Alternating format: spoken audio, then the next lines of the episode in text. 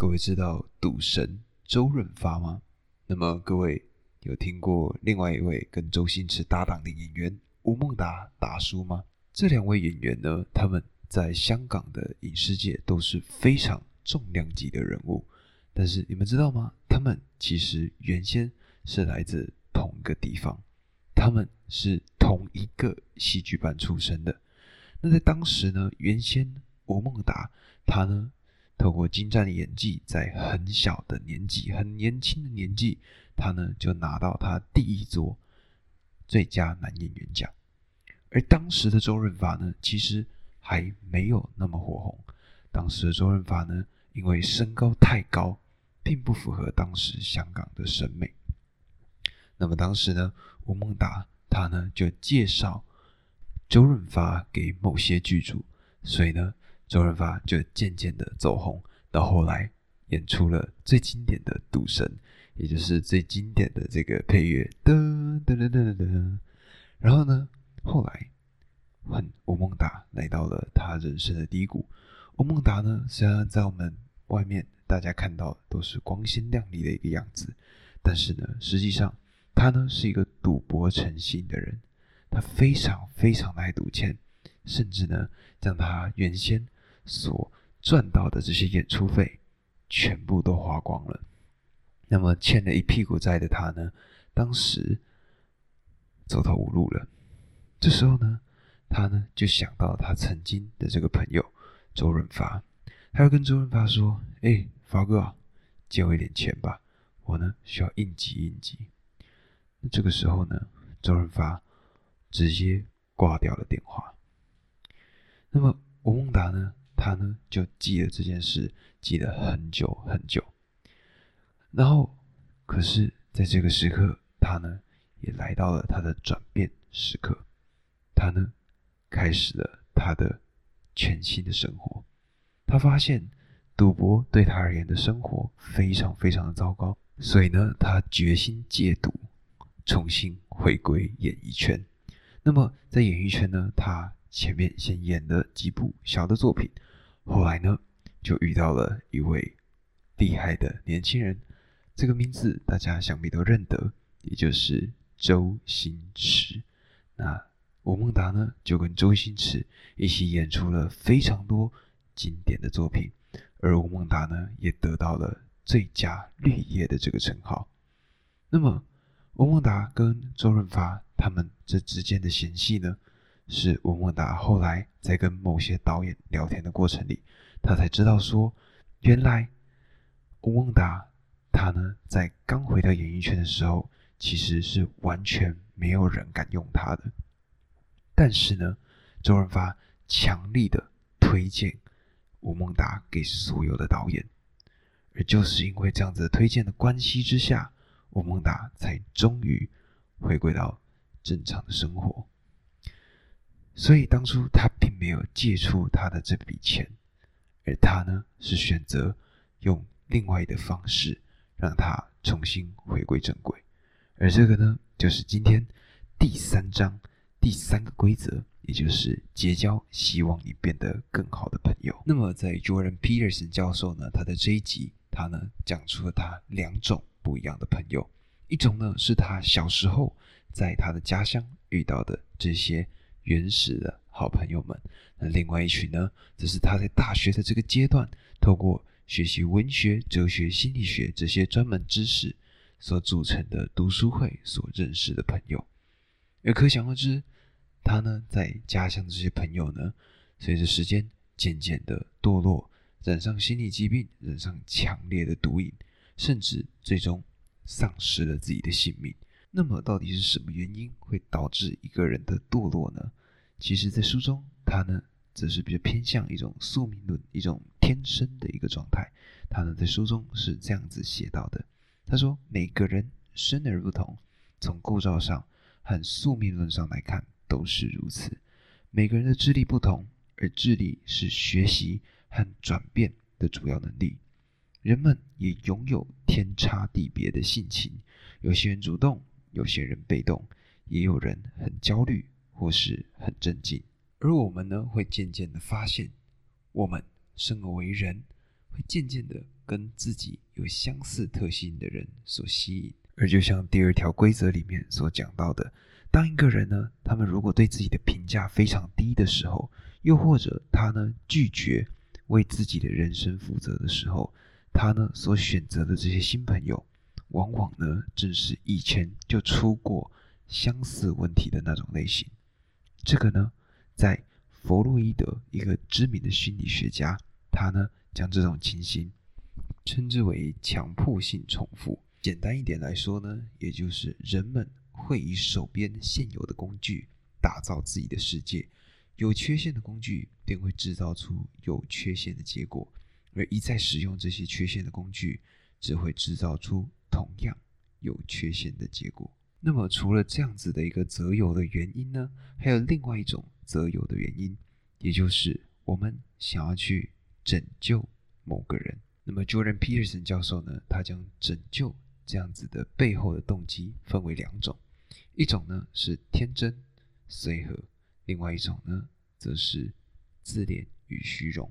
那么首先呢，当然先来讲讲天真这种情况呢，也就是当我们想要拯救他人的这种情况呢，其实就是一种我们认为看到别人最好的一面，其实就是一个最崇高的一种美德。但是呢，并不是每个失败者。都是受害者，并不是每个在谷底的人，他呢都想要往上爬。虽然有许多这样想，而且也设法这样做，但是如果能拿来证明世界的不公不义，人们呢就会接受甚至放大自己的苦难，或者是别人的苦难。被压榨的人当中，并不缺乏压迫者，即使地位低微，却有不少人。只想霸道的得愿所偿，因为这是最容易选择的路，无时无刻都是如此。虽然长期下来，它的结果只有不好。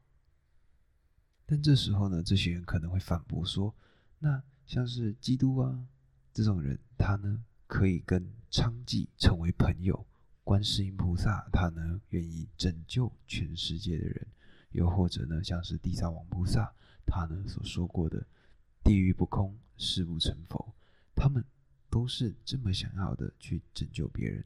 为什么我们不能这么做呢？但是各位有没有想过，神之所以为神，就是因为他们做到了人无法达成的事情，而我们只是一群普通人。我们怎么会知道说我们努力的想把别人往上拉，会不会其实反而害了他们？更甚者，会不会让我们自己也掉得更深呢？在美国，他们呢曾经做了一个这样子的一个心理实验，他们呢让原先一群非常有效率的团队当中呢放了一个懒散的人，他们呢的想法是说，或许透过这些积极的人，他们的作为可以让这个懒散的人，他呢。也跟着一起动起来，让整个团队变得更加的好。但是实际上，就像一句谚语所说的，“一颗老鼠屎坏了一锅粥”是同样的概念。因为这个人他呢不努力就可以得到成果，所以呢那些原先做的要死要活的人，他们呢就觉得哈，那我为什么还要那么拼命呢？所以整个团队他们的气势就。下降了，而这个呢，也是 Netflix 他们所奉行的一个员工的指导原则。有一本书呢，叫做《零规则》，里面呢就讲到 Netflix 他们的一些管理模式。未来呢也会讲给各位听。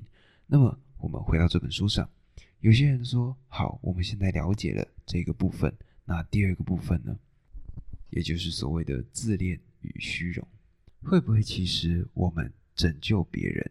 可能是因为，当你和完全不负责任的人站在一起的时候，你比较容易显得品德高尚。想象一下，如果今天呢是一个酗酒狂，你呢如果只是好饮，那么这样相较起来，你呢好像完全不足为奇。如果你今天遇到了一个两百五十公斤重的人，那么正在减肥的你呢，或许就会觉得啊。一百多公斤看起来可能也还好吧。所以呢，在厘清了拯救别人的原因之后呢，我们到底应该要怎么样正确的来做这件事情？也就是在你帮助某个人之前，你呢应该要先看出这个人到底为什么会陷入麻烦。书中呢提出这样子的一个分析，他说有些人的悲惨是他手中所挥舞的武器，因为他呢憎恨有人在他等候还有沉沦的时候往上爬。或许他的悲惨是他试图证明世界的不公不义。而非证明他的罪恶、他的失败，他有意识的拒绝奋斗，还有活下去。当他这样对待自己的时候，我们这些旁观者究竟该如何跟他成为朋友？又该究竟怎么做呢？我想答案就呼之欲出了吧。所以呢，如果我们哪一天要帮助他，那么我们呢，至少应该先等一下，直到清楚、确定。这个人他需要帮助，不知道各位有没有遇过这样子的一个经历？也就是呢，今天当你跟你身边的人抱怨某件事情的时候，这些人呢，他们不听，反而呢开始给你很多很多的建议，告诉你应该怎么做，怎么做比较好，有什么样的方案。而这个时候的你呢，其实只是需要一个情绪上面的一个支撑。那像是有些时候呢，在电影里面不是就会演到这样子的一个画面吗？有些女孩子，她们呢经历了一些不顺心的时候，她们呢就找向了她们的闺蜜，甚至她跟她闺蜜什么话都没讲，一见到面，闺蜜呢手轻轻的放在这个女孩子的手上，然后两个人呢就哭了起来，最终呢两边就没事了，这个人的情绪就好了。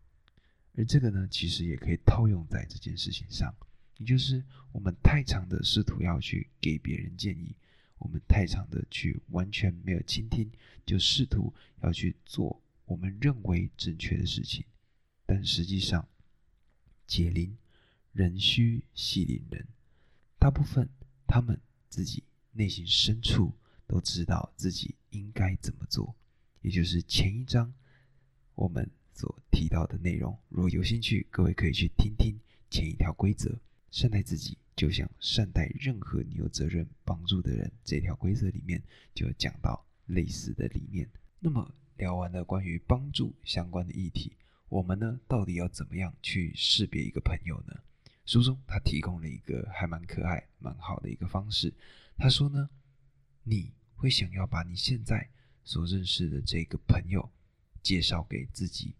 深爱的人吗？比如说你的父母、你的兄弟姐妹，或者是你的任何的亲人。